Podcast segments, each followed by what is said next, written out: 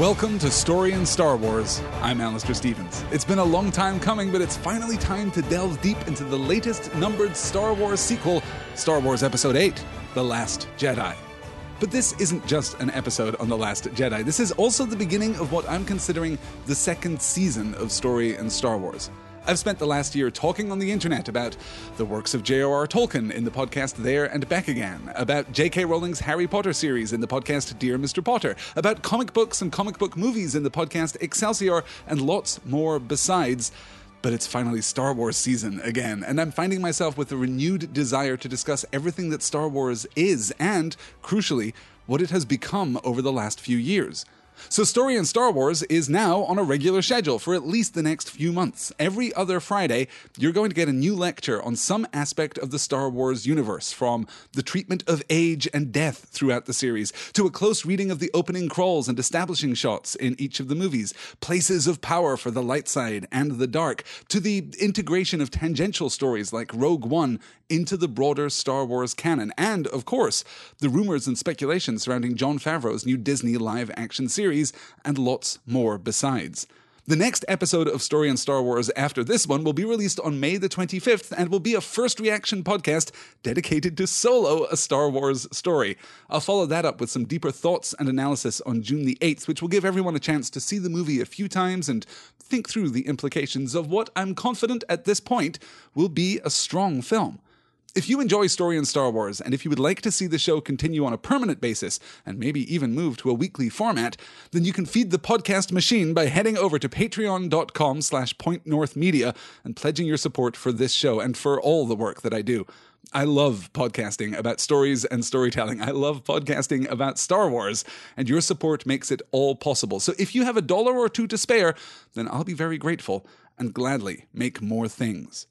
So that's an overview of our schedule going forward. For now, let's turn our attention to Rian Johnson's addition to the Star Wars canon, the provocatively titled The Last Jedi.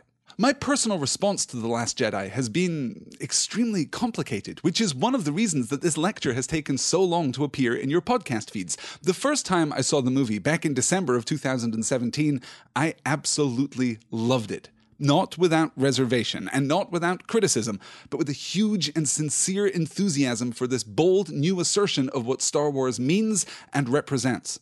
The second time I saw it, just a couple of days later, I was surprised to find that I was left cold by much of the action of the film. Without the surprise and delight of the first experience, I began to notice problems with pacing and with structure and with character motivation. I was distracted more than I was enchanted and I began to question and doubt my initial response. The Force Awakens works primarily because it is self consciously a Star Wars story. It echoes distinctly both A New Hope and the entirety of the original trilogy, but it isn't simply a recreation. It is a love letter to Star Wars and demonstrates a profound understanding and sensitivity and affection. The more I thought about The Last Jedi, the more I identified similar elements scattered across the expansive 150 minute running time but there are also elements which stand in opposition to that understanding. Let's frame out the shape of the story so that we can talk more specifically. Brace yourselves. We open on D'Qar in the Ileenium system, home of the resistance base we saw in The Force Awakens. The resistance is fleeing an imminent First Order assault, which begins mere moments into the movie with the arrival of General Hux's fleet of Star Destroyers, including the Finalizer, and Captain Canady's dreadnought Fulminatrix. Commander Poe Dameron buys some time before assaulting the dreadnought and destroying the defense turrets, leading to the assault of the resistance bombers in a victorious but costly attack. It is only thanks to the heroism of Paige Tico that the assault succeeds. In the wake of the assault, Finn wakes up, recovered from the injuries he suffered at the end of The Force Awakens, and he asks Poe where Rey is, which gives us the cinematic excuse we need to switch focus to Ahch-To, where we pick up directly from the end of the previous film with Luke Skywalker holding his father's lightsaber, constructed prior to the Clone Wars, passing into the care of Obi-Wan Kenobi to Luke on Tatooine, into the custody of Maz Kanata to Finn, and then on to Rey, and Luke throws it over his shoulder. We're introduced to Luke's home on Ahch-To, including the local wildlife and the details of Luke's X-Wing underwater. Chewbacca visits with Luke, who realizes that something has happened to Han, and we cut back to the First Order with the reveal of Kylo Ren. Supreme Leader Snoke praises Hux for the pursuit of the Resistance fleet, then tells young Solo that he has too much of his father's heart in him, that he was bested by an untrained girl, and there is still, despite his best efforts and plans, hope in the galaxy and in the hearts of the Resistance. Kylo throws a temper tantrum and smashes his helmet. We are, at this point, less than 20 minutes into the movie, and I have to tell you guys, I'm exhausted. This isn't the first time that we've split a Star Wars story into three separate strands. Most notably, the climax of Return of the Jedi has a similar structure. But watching the beginning of The Last Jedi can feel overwhelming. In part, in large part, that's because we pick up so closely from the end of The Force Awakens. We get 10 years between The Phantom Menace and Attack of the Clones, 3 years between Clones and Revenge of the Sith, 19 years between Sith and A New Hope, 3 years between Hope and The Empire Strikes Back, a year between Empire and The Return of the Jedi, and 30 years between Jedi and The Force Awakens. How much time has passed between The Force Awakens and The Last Jedi? Well, if we judge from the D'Qar storyline, a matter of days, if not hours, assuming that Snoke sent out the assault order immediately after the destruction of Starkiller Base if we judge from the Rey storyline, literally no time has passed at all. So let's assume that the Millennium Falcon takes at most a day to get to Ahch-To at the end of The Force Awakens. And we're picking up right after the closing moments of that movie. To be clear, that works within the fictional frame. At least, there's nothing in the movie which causes a problem with the timeline. Though we might wonder where the Star Fortress bombers were during the assault on the Starkiller base, for which they were ideally suited and which literally happened yesterday a tangent because I know I'll get emails. According to the expanded universe, the bombers and Admiral Holdo's ship, the Ninka, were actually on a mission during the Starkiller assault and were not available. So I guess we can forgive that one. The problem with the timeline isn't that it's inconsistent, it's that it's overwhelming. We begin with plots already in progress, and the lack of space between The Force Awakens and The Last Jedi means that we can't take any time to introduce the conflict or themes of this specific film. Contrast the closest pickup that we've seen up to this point in the Star Wars series the plan to retrieve Han's frozen body from Jabba's palace on Tatooine at the beginning of Return of the Jedi. For all that we are picking up on an established cliffhanger, we're doing so after a year of growth and development, and we begin the story with clean lines, new setting, new conflict, new tone, new pace, new assertiveness. It's a continuation, but it doesn't directly inherit the energy or momentum of the previous movie. The Last Jedi, on the other hand, does. The Last Jedi, on the other hand, must. This film doesn't work on its own terms without a prior viewing of The Force Awakens. And even that isn't necessarily a problem. I'm not going to complain that The Two Towers follows on directly from The Fellowship of the Ring without a break in the action, but even the Peter Jackson Lord of the Rings movies take their time to settle the viewer into the new story.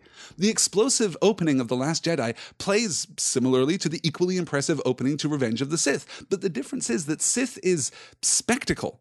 And The Last Jedi is structural, bearing the weight of the current and the previous movie. For all that it's broadly successful, it is a heavy weight for the viewer, and it takes some time to settle into our first act. I'll take just another tangent to observe the one way in which the title The Last Jedi frustrates me. I don't feel, as some fans or critics obviously do, that it makes a promise that it doesn't live up to, or that it's uninspired, or that it lacks poetry. I actually rather like the title The Last Jedi, particularly in the light of some of the themes of the movie, which we'll get to in due course. Now, my frustration with the title is merely that it makes the useful one word versions of the Star Wars movie titles more complicated than they need to be. Menace, Clones, Sith, Hope, Empire, Jedi, Force, Jedi, Jedi 2, Electric Boogaloo, last lacks a certain je ne sais quoi. For now, I am training myself to refer to episode 6 as Return and preserving Jedi for episode 8. I can only hope that episode 9 isn't entitled Hope of the Empire or Force Clones. Force Clones, probably with an exclamation point. Before we get back to the structure of the movie, let's acknowledge my most consistent problem with The Last Jedi, and the thing which really changed my understanding of the movie on that aforementioned second viewing. It is not the case, emphatically not the case, that Star Wars is incapable of delivering comedy. There are moments in The Force Awakens which I still find laugh out loud funny, never mind the rest of the series. The problem with the comedy in The Last Jedi is that it feels too often as though it's laughing at Star Wars and not with Star Wars. That is not to say that Star Wars is some holy sacred text preserved in a tree worthy of our most serious and, if you'll forgive the pun, po faced discussion. But slipping toward parody while you're also trying to play it straight is a recipe for tonal disaster. Poe's phone call to General Hux at the beginning of the movie is almost charming, thanks primarily to the skill of both actors involved, but it's also playing off a mid 90s bit of Seinfeld style observational comedy. Finn walking around in the Bacta suit is a little broad and physical from my taste, but it is at least absurd and fantastical and doesn't challenge our understanding of what the Star Wars universe is like. I don't hate the Porgs, but I don't love the caretakers for almost exactly the same reason. I'm not bothered by the milk drinking scene, comedically speaking, and I actually rather like it, thematically speaking, more on that later. But the beat with the steam iron spaceship when Finn Rose and DJ slip aboard the Supremacy, the throwing of the lightsaber over the shoulder in the opening movement of the film, Snoke hitting Rey on the head with that aforementioned lightsaber during their confrontation, Kylo Ren giving Hux an incredulous look when he repeats his command to concentrate fire on the speeders, Luke referring to a laser sword. These are jokes about Star Wars, jokes at Star Wars. And while there are stories out there which can encompass that comedic reflexivity, they require a kind of self awareness and self consciousness and space that Star Wars purposefully and powerfully lacks. These jokes are like the Dex's Diner sequence in Clones, referential to something that exists outside the bounds of the Star Wars universe and thus harmful to that fourth wall and the investment of the viewer's belief. As I said, it's not the case that you can't make these jokes about Star Wars. If the steam iron spaceship sequence had been a joke on Saturday Night Live, then I would have laughed at it, or chuckled anyway, because I've already seen Hardware Wars on YouTube, which is where that joke originated. But including it in the movie is a shade too self aware for a series which is stronger when the comedy emerges from consistent interactions between characters. Han in the detention block on the Death Star, or Finn and Rey and BB 8 on the Falcon in The Force Awakens. Anyway, Back to the movie. Rey follows Luke around Ahch-To, seeing the life that he has made for himself here before feeling the lure of the great tree which houses the original Jedi texts. Luke asks her who she is, what makes her special, why she is here. Something has woken within her. A force, maybe, and she needs a teacher. But Luke is not the man for the job. Back with the Resistance, the remnant of the fleet emerges from Lightspeed. Leia demotes Poe, noting that there were dead heroes on the mission against the Dreadnought, but no leaders. The First Order fleet, including Snoke's flagship Supremacy, appears, having tracked the resistance through lightspeed. The battle begins. Kylo Ren leads the assault in his TIE silencer, which is a great bit of ship design, by the way, destroying the hangar of the Raddus, the resistance flagship. Kylo lines up an attack against the Raddus's bridge, but falters when he feels the presence of his mother. His wingmen, though, destroy the bridge, and Leia is blown into the vacuum of space. Kylo returns to the First Order fleet while the Resistance fleet flees with sublight engines. The chase has begun. And that's the end of the first act, 31 minutes into the movie.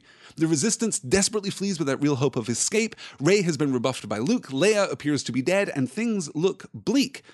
But Leia, at least, still has a few tricks up her sleeve. Using the Force, she returns to the Raddus, surviving the assault which killed, among others, pour one out for Admiral Ackbar.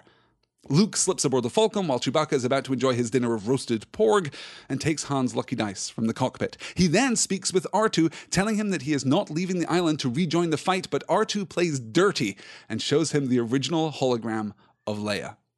This is for me, one of the most powerful moments in the entire film. This demonstrates a genuine love and understanding and willingness to tap into the iconic power of the original Star Wars trilogy in particular. This is the kind of thing that we replicated and alluded to in The Force Awakens, but here in the context of The Last Jedi, we're not content with reference, with allusion. Instead, we're going to use the actual hologram, we're going to use the actual Yoda though he doesn't look or sound quite as he ought, perhaps. Luke agrees to train Rey, three lessons which will demonstrate why the Jedi need to end. Back on the fleet, Vice Admiral Holdo is appointed leader of the resistance. She gives an inspiring speech about the importance of resistance, of defiance, and of hope. But when she's questioned by Poe, she tells him that he, impulsive and dangerous, is the last thing the resistance needs. Finn, meanwhile, meets Rose while trying to sneak aboard an escape pod and get away from the fleet before Rey returns. Rose stuns him, but they quickly formulate a plan to foil the First Order's tracking device by something something technobabble. They brief Poe, who agrees to the plan, but they need help getting onto Snoke's ship in the first place. They contact Maz Kanata, who gets a brief holographic cameo, but they need the master codebreaker in Canto Bight, a coastal city on the planet Cantonica. Rey and Kylo, meanwhile, have a moment of connection across the light years. Rey shoots first and asks questions later. They talk for a moment before Luke emerges from the house and leads Rey to her training. Rey gives him a somewhat inaccurate account of the Force. The Force, says Luke, is not a power you have. It's not about lifting rocks. It's the energy between all things, a tension, a balance that binds the universe together. And I have to say, as someone who has spent more time than I ought thinking about the mechanics of the Force, that word tension really sparked my interest. We will have an upcoming discussion on how the Force works and how we are supposed to understand it in the light of The Last Jedi, in the light of this two thirds completed new trilogy of Star Wars movies, in the weeks to come. Rey reaches out with her feelings and senses the extremes of the island of life and death, heat and cold, peace and violence, all manifested in the Force. She also senses a dark place beneath the island. The rock cracks beneath her and she falls. She was immediately tempted by the dark side, but Luke has closed himself off completely from the Force. Rey is as powerful as Ben Solo was, and Luke is afraid. Finn and Rose, meanwhile, leave the Resistance fleet. Kylo and Rey have another long distance interaction, and the away team arrives at Canto Bight, the luxurious casino resort. They search for the Master Codebreaker, watch the Fathier race, and Rose sees the iniquity and cruelty just under the glittering surface of Canto Bight. The great and the good, it turns out, are arms dealers, profiting from the war. BB 8 finds the Master Codebreaker after a minor tangent with the gambler, but Finn and Rose are arrested for a parking violation. Rey, meanwhile, trains with the Skywalker lightsaber as Luke watches her. He teaches her about the legacy of the Jedi failure. They became legends, they were prideful. Luke failed when he created the training temple. Ben Solo destroyed it, took some of the students with him, and killed the others. That, at least, is the truth from a certain point of view. Back with the Resistance, the medical frigate Anodyne is out of fuel and destroyed by the First Order. Finn and Rose are in prison on Canto Bight, where they meet the enigmatic DJ, who promises that he can help and trivially escapes their cell. Rose and Finn follow, escaping to the Fathier stables and meeting some of the slave children. Rose wins their trust with the symbol of the resistance, of the rebellion, and they escape on the backs of Fathiers, crashing through the casino and finally being rescued by BB 8 and DJ aboard a stolen ship, the Libertine. That is the end of the Canto Bight plot, the controversial Canto Bight plot. More on that later. On Ahch-To, Luke makes connection with Leia. Rey makes connection with a shirtless Kylo, and he tells her an alternate version of the events at the training temple. Let the past die, he urges her. Kill it if you have to. Rey then goes to the mirror cave, being pulled into a vision of herself in infinite reflection. Later, they bond over no longer being alone, and they extend their hands toward each other, touching across the light years as Luke interrupts, blowing apart the house and banishing the vision of Kylo. Rey demands the truth, attacking Luke, and they battle for a moment before Rey grabs the lightsaber and ignites it. Luke gives us the third version of events at the training temple. He believed that Ben had fallen to the dark side and desperate had wanted to end the boy's life, but he couldn't. He failed, yes, but not completely. Rey says there is still hope for Kylo and hope for the Resistance, noting that she saw his future clear and certain when they touched, despite the fact that we, the audience, did not get to see her vision. She offers Luke his lightsaber, but he refuses, and she leaves. Luke hurries to the Jedi tree, planning on burning it to the ground and the sacred texts too, watched by the Force ghost of Yoda. He hesitates, and Yoda focuses, summoning lightning from the sky to strike the tree. Luke tries to run in to save the texts, demonstrating that he has not entirely lost his faith, but is blown back. Yoda tells him that he is still looking to the horizon, that he must pass on what he has learned strength and mastery, yes, but also weakness and failure. The greatest teacher failure is, and all masters are left behind by their students. Finn, Rose, and DJ approach supremacy, and DJ asks for payment up front, specifically Rose's Haysian medallion, the one which matches the one her sister wore. DJ demonstrates to Finn that the owner of the ship sold weapons to the bad guys and the good, and that there is no difference to the arms dealers, arguably to the people of the galaxy between the First Order and the Resistance.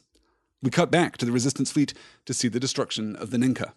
Poe confronts Holdo, who quotes Leia Hope is like the sun. If you only believe it when you can see it, then you'll never make it through the night. Poe realizes that she's fueling the transports. He contacts Finn, who asks for more time. Rey, meanwhile, is also approaching Snoke's ship, ready to surrender herself and turn Kylo back to the light side. She is captured just as the Libertine arrives and slips through the shields. Poe, meanwhile, leads a rebellion all his own on the Raddus, capturing Vice Admiral Holdo. This beat finalizes the midpoint of the second act, with all of the power structures in each of our three plots now inverted. Finn, Rose, and DJ are now in the belly of the beast, as is Rey. Poe has taken command by demonstrating his leadership. We're 90 minutes into our running time, which means that the midpoint is something like 15 minutes or 10% of that running time over where we'd expect it to be. We'll talk more about the midpoint and the structural problems in the movie in just a little bit. BB 8 is disguised as a trash can while our heroes infiltrate the supremacy. Kylo, meanwhile, takes Rey to Snoke's throne room. They each assure the other that they will both turn and stand together. Holdo leads her own counter rebellion on the Raddus, and the bridge is sealed. DJ breaks into the hyperspace tracking chamber, where they too are immediately captured. This is, by the way, another possible midpoint depending on your interpretation. This is not a reversal midpoint like the distributed midpoints that we observed in the other stories, but rather a confluence midpoint. If that's true, then we're now 95 minutes into the story and the structural problems are compounded. That lack of clarity, what exactly is our midpoint, is perhaps the greater issue, however you cut it. Captain Phasma takes Finn and the others into custody. Leia breaks onto the bridge and stuns Poe, and the resistance survivors board the transports and flee the Raddus. Leia and Holdo take their leave, the transports cloaked from the First Order sensors. Snoke demands the location of Luke Skywalker from Rey, but she resists. Poe wakes to find himself on the transport, and Leia shows him Crait, a nearby planet with an old rebel base on it. Holdo had a plan all along. She was more interested in protecting the light, says Leia, than she was seeming like a hero. On the supremacy, DJ has betrayed the resistance in exchange for payment. Hux orders the attack, and the transports begin to fall. Snoke has extracted the information about Luke from Rey's mind and shows her the destruction of those transports. She grabs Kylo's lightsaber and attacks, but she is no match for Snoke's power.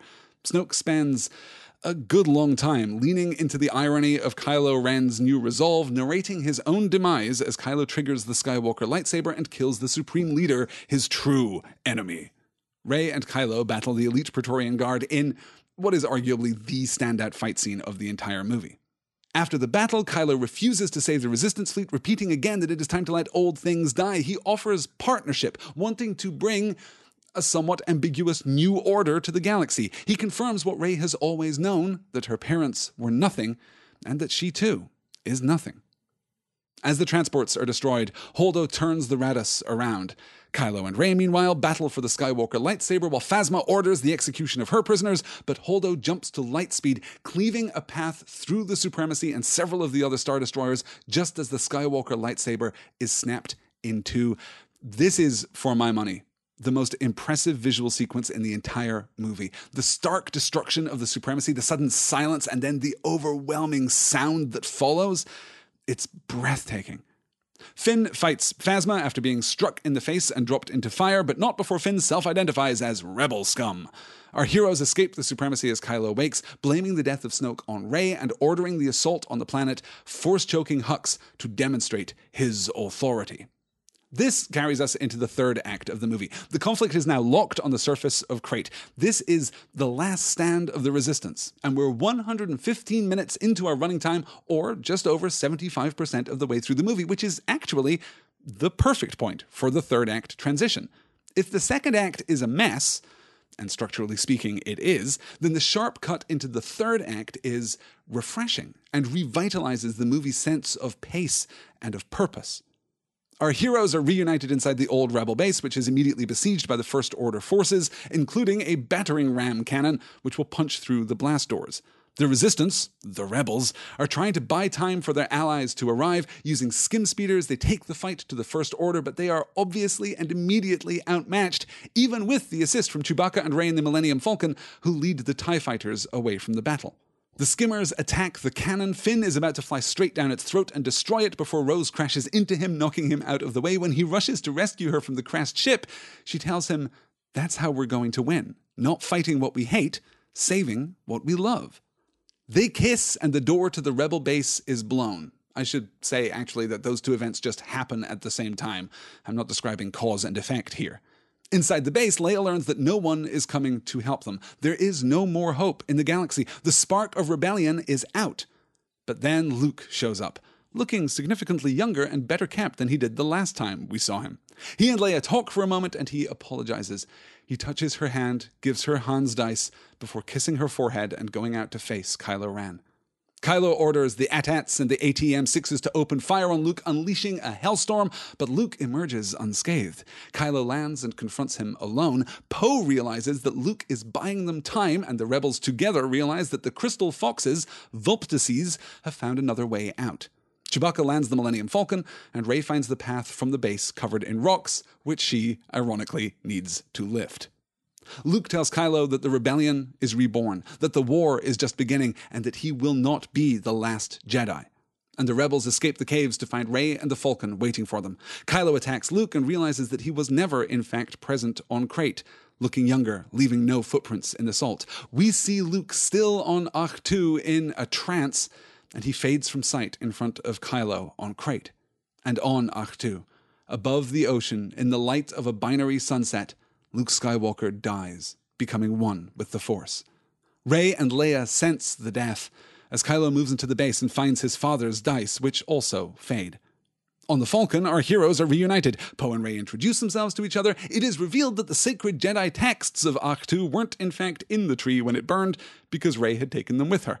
Leia assures Rey that they have everything they need to rebuild the rebellion. And back on Canto Bight, the slave kids we saw earlier are telling the story of Jedi Master Luke Skywalker. One of the boys goes outside, telekinetically pulls his broom to his hand, looks at the rebellion symbol ring that he is wearing, and then looks to the stars. And that's our movie. I know that I spent longer than usual breaking down the beats of the action, but an understanding of the shape of this story is vital to our understanding of what works about The Last Jedi and what doesn't. The first act, despite its inherited problems, is tight.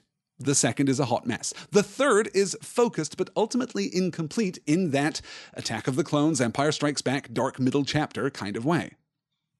I should say that I'm actually rather a fan of much of Rian Johnson's direction and Steve Yedlin's cinematography. There are parts of this movie in which it is effortlessly the best looking Star Wars movie we have ever had. The lightspeed jump of the Raddus is jaw dropping. The battle with the elite Praetorian Guard is ambitious and beautifully executed, as is the duel between Kylo and Luke. Pretty much everything that happens on Crait, in fact, is stunning to look at. Not least of all the Vulptices, the internet's new favorite Pokemon we get some generally excellent performances, sometimes because of the material or with an assist from the material. Mark Hamill, the sadly missed Carrie Fisher, Laura Dern, Oscar Isaac, Andy Serkis, and sometimes we get great performances despite the materials. Domhnall Gleeson, Daisy Ridley, John Boyega, most of Kelly Marie Tran's lines, and some performances that just don't hit the mark at all. I still don't love Adam Driver's take on Kylo Ren, though I absolutely concede that this is a much more ambitious and complex and accomplished performance than we saw in The Force Awakens. Benicio del Toro's DJ never really works for me. It's an interesting performance, and I would genuinely like to see it in another movie, but he too often goes small when I want him to go big, and big when I want him to go small. Gwendoline Christie is, again, completely wasted by this story, but after Phasma's death and return in The Force Awakens, I am happy to see her again in Episode 9 and hope that she gets more to do. So, what is The Last Jedi about? Well, there's the rub, because after a dozen viewings and a lot of time thinking and talking about this movie, I'm still not sure that I know. I know what parts of this movie are about, and I think I know what the movie thinks that it is about, but there are so many thrusts toward thematic significance, and so few of them seem completely or even partially compatible with one another. So, to gloss, heroism and leadership, war and peace, harmony and disharmony, hope and despair, failure and victory. The focus of the heroism and leadership argument is particularly powerful when we consider Poe's arc through the movie. He begins with a certain amount of authorial insistence as a trigger happy flyboy, but he seems to mature until he can be the leader the rebellion, no longer the resistance, needs by the time we get to Crait. Leia is an unambiguous figure of clear moral and practical and logistical authority. She demotes Poe for his reckless Pyrrhic victory over the dreadnought Fulminatrix and draws the first and most powerful distinction between heroes and leaders, which might give us a glimpse of a deeper theme right under the surface of this conflict. Because heroes and leaders, when placed in opposition like this, are really representatives of their society. Heroes, by their very nature, stress the societal framework through sheer exceptionalism. Heroes don't obey the rules, and when the rules are not obeyed, society shakes. Society can suffer. Leaders, by contrast, unify. Leaders, by contrast, restore and replenish and reinforce those rules of society. A group of brave heroes, which, by the way, is exactly how the Resistance is described in the opening crawl to The Last Jedi, they can save the world but they can never build a new one. Construction takes leadership, which is apparently sorely lacking in the resistance. Which takes us to Holdo. I love Laura Dern's performance, and there are some magnificent moments for Holdo. If it isn't clear, by the way, the light speed jump of the Raddus is my favorite moment in the entire film. But Holdo is something of a cipher, something of a placeholder She's withholding information from Poe specifically when, of all the people on the ship, she has the least cause to doubt him. Everyone on the bridge can see the status information about the tankers. Certainly, everyone who is actually fueling the tankers knows what is going on. Only Poe is being intentionally kept in the dark, and it's hard not to read it as some kind of personality clash, some personal problem between the two of them, some point being made which completely undercuts the thematic aspect of this conflict, if indeed there is a thematic aspect of this conflict. Her quoted speech about believing in the sun is a pretty piece of poetry. Though I do wish that we'd been able to get Carrie Fisher's take on it too, and sadly we don't, but it doesn't actually work. It doesn't actually mean what she seems to think that it means. She is not asking for Poe's hope. She is asking for his unquestioning obedience. There is nothing stopping her from saying, Hey, there might be first order agents aboard, which is how they can track us in the first place. I have a plan, but I'm not going to tell anyone what it is for security reasons. Either you trust me or you don't. Either you follow orders or you don't. But believe me when I tell you, there is hope. Instead, she rejects that approach outright and demands instead a kind of unequivocal faith, which might work if you're a Jedi, though pretty emphatically the movie seems to believe that unquestioning faith is a bad thing for the Jedi too, but which has no place in a discussion of leadership and the social contract. It doesn't quite hang together, and I'm never sure if I'm failing to interpret the movie properly or if the movie just isn't communicating its point as cleanly and as efficiently as it ought. War and peace, meanwhile, is interesting. But the entire discussion of this particular thematic opposition rests in the aforementioned controversial subplot the elephant in the room. Let's get into it. The problem with Canto Bight is not the story itself, though, yeah, it's by no means a high point in the movie. It's most similar, I suppose, to the Jabba's palace sequence in Return of the Jedi or the Utapau sequence in Revenge of the Sith. It's standalone, it's slightly unsure of its greater purpose, but it's fairly action packed and not actually objectionable. It attempts to raise some more sophisticated political points than we usually encounter in a Star Wars story, but, well, to be honest, they're a little sophomoric. They're a little underdeveloped. Arms dealers and weapons merchants are the worst, and they're getting rich off a conflict in which they supply both sides. And DJ certainly draws a moral equivalence between the First Order and the Resistance. Hey, you're fighting over these points of principle, and all you're doing is firing expensive munitions at people. This is mirrored potentially and imperfectly in that aforementioned Poe storyline, with its repeated beats about jumping in an X Wing and blowing something up. A solution to every problem, which the movie, by the way, seems uncertain of. The problem is this. While The Last Jedi is clearly echoing The Force Awakens in regard to how little we care about it, the First Order's Starkiller base just destroyed multiple planets, including Hosnian Prime, the capital of the New Republic. And when I say just, I mean certainly less than a week ago. General Hux asserts at the beginning of the movie that the Republic is destroyed. Vice Admiral Holdo implies the same thing in her address to the Resistance following the attack on the Raddus.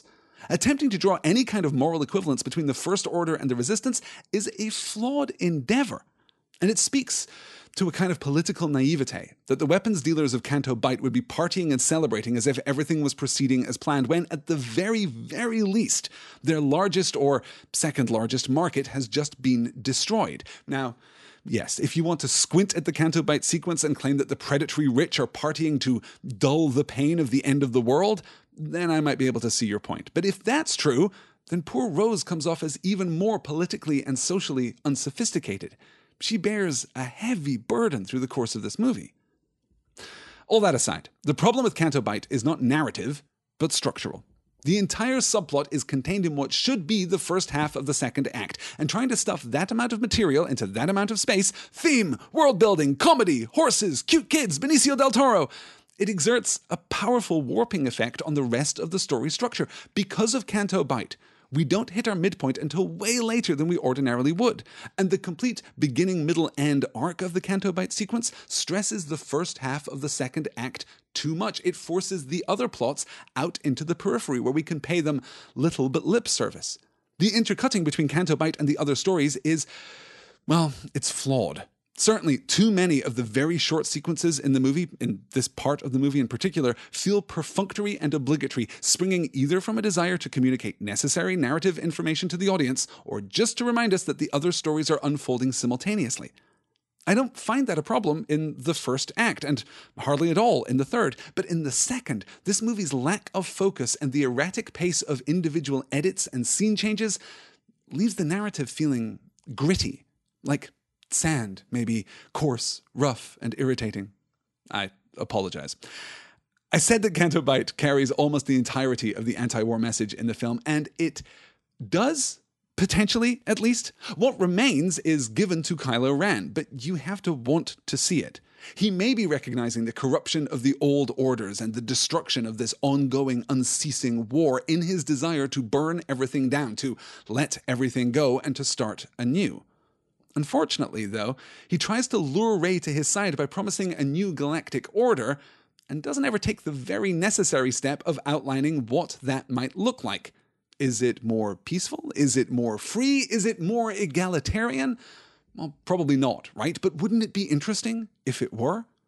But without that opposition, without that stated counterpoint to this implicit theme of war, unceasing war across the galaxy, Kylo's storyline just doesn't carry enough weight. You can see it if you want it, but I don't think the movie asserts it.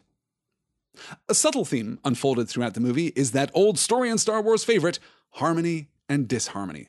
On Ahch-To, Luke is living in near perfect harmony with the environment. That is part of the reason that I don't hate the milk scene or the fishing scene or really anything that happens on Ahch-To. The only thing that I dislike on Ahch-To is the presence of the caretakers, which feels too heavy handed, too cartoonish. They exist to take shots to camera as though they were Jim Halpert in The Office. Canto Bight, by contrast, isn't just an oasis of conspicuous consumption and economic tyranny, but is also an artificially verdant paradise on a desert planet where the local ecosystem has been turned to the designer's purpose. And it is no coincidence, of course, that the rebels escape the base on Crait by following the Vulptices, recognizing and respecting the natural rhythms of this mineral rich world. In the end, harmony brings peace, harmony brings hope. When you stand in opposition to the galaxy, to the universe, to the will of the Force, then you only generate greater conflict. Ultimately, I see The Last Jedi as being primarily about service and the responsibilities of power. This isn't a hotshot fighter pilot dream of rebellion. Rather, we are seeing Poe and Finn and Rey and arguably even Kylo Ren mature into leaders, into shapers of their societies. With all of that said, the biggest problem with this movie is that The Last Jedi suffers from a lack of breathing room. It is too often frantic when it needs to be clear, too often insecure when it needs to be confident, and it never really seems to have a tight grip on what it is saying. By far, the greatest part of this movie is thrilling. It is mesmerizing. It is enchanting. As I said, fantastic cinematography, a great score, generally speaking, really fantastic action set pieces, awesome performances. This is a knockout Star Wars movie, but it's a knockout Star Wars movie from a distance. When you look up close, you find that grit, you find that editorial inconsistency, you find that thematic inconsistency, all of which leaves us with a movie that is striking, is bombastic, which feels important, and yet seems hollow, seems ill formed, seems insubstantial, and seems ill disciplined. I'm going to continue, of course, to think about The Last Jedi. I'm going to think about The Last Jedi in the context of The Force Awakens more and more, because for all of the narrative continuity between these two films, there is very little in the way of thematic or symbolic or metaphorical continuity between the two. Those metaphors which are continued are almost all the established Star Wars metaphors light side, dark side, lightsabers, droids. We've seen this stuff now, well, in eight movies, and we're going to see it in a ninth. I'm going to save a couple of thoughts that I have about the Force, what Luke has to say about the tension created between natural opposites, the presence of the mirror cave, the actual functioning of the mirror cave, the self balancing rise of light or dark according to both Luke and oddly Snoke.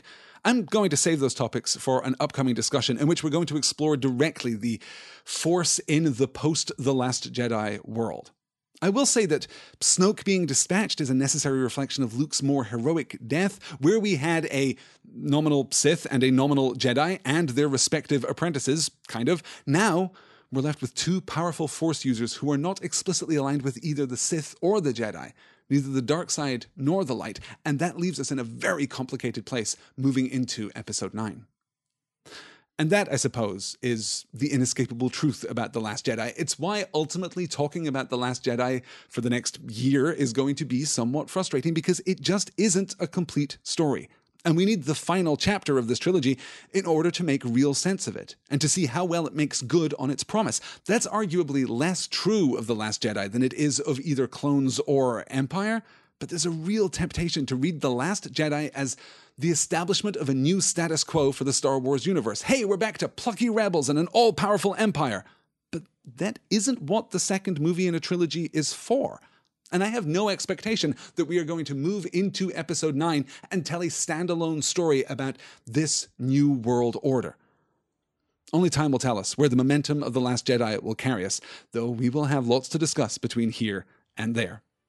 I'm out of time. So, as I said back at the beginning of the podcast, this is just the first lecture in the second season of Story and Star Wars. I will be back with you in two weeks to discuss my initial reactions to Solo, a Star Wars story. If you have the time and if you have the inclination, and if you would like to encourage me to make more lectures like this, then please take a moment to head over to patreon.com slash pointnorthmedia and pledge your support. If there's enough enthusiasm and support, this podcast will become a regular feature in your podcast app of choice.